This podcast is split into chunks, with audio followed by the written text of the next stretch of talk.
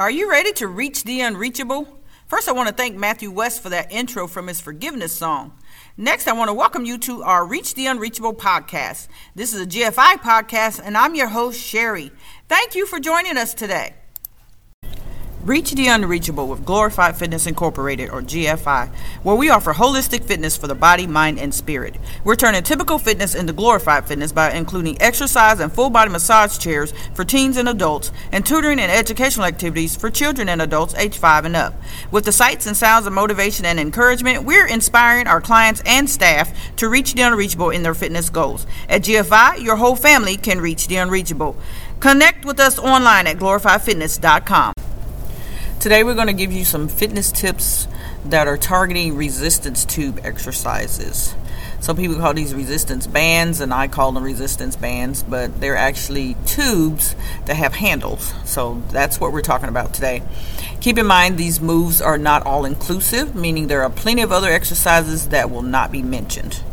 These are just meant to give you some moves to try. You can combine them together, use modifications, or mix them up. Whatever you decide to do, be sure to warm up first. And if you want some ideas about warm up exercises, we already did a video on that.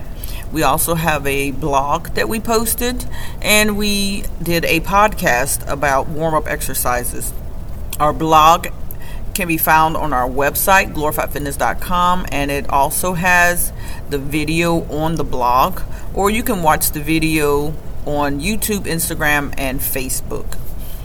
So, the exercises that we are going to talk about regarding resistance tubes will be some standing exercises as well as some exercises you can do on a yoga mat.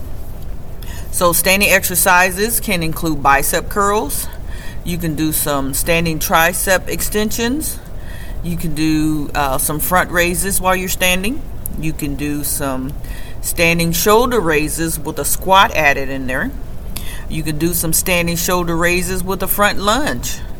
You can also do some standing so- shoulder raises with a back lunge where you're working your back leg. You can do some diagonal pulls. You can do some chest pulls. You can o- do some overhead pulls. And you can do some back pulls to work your back muscles.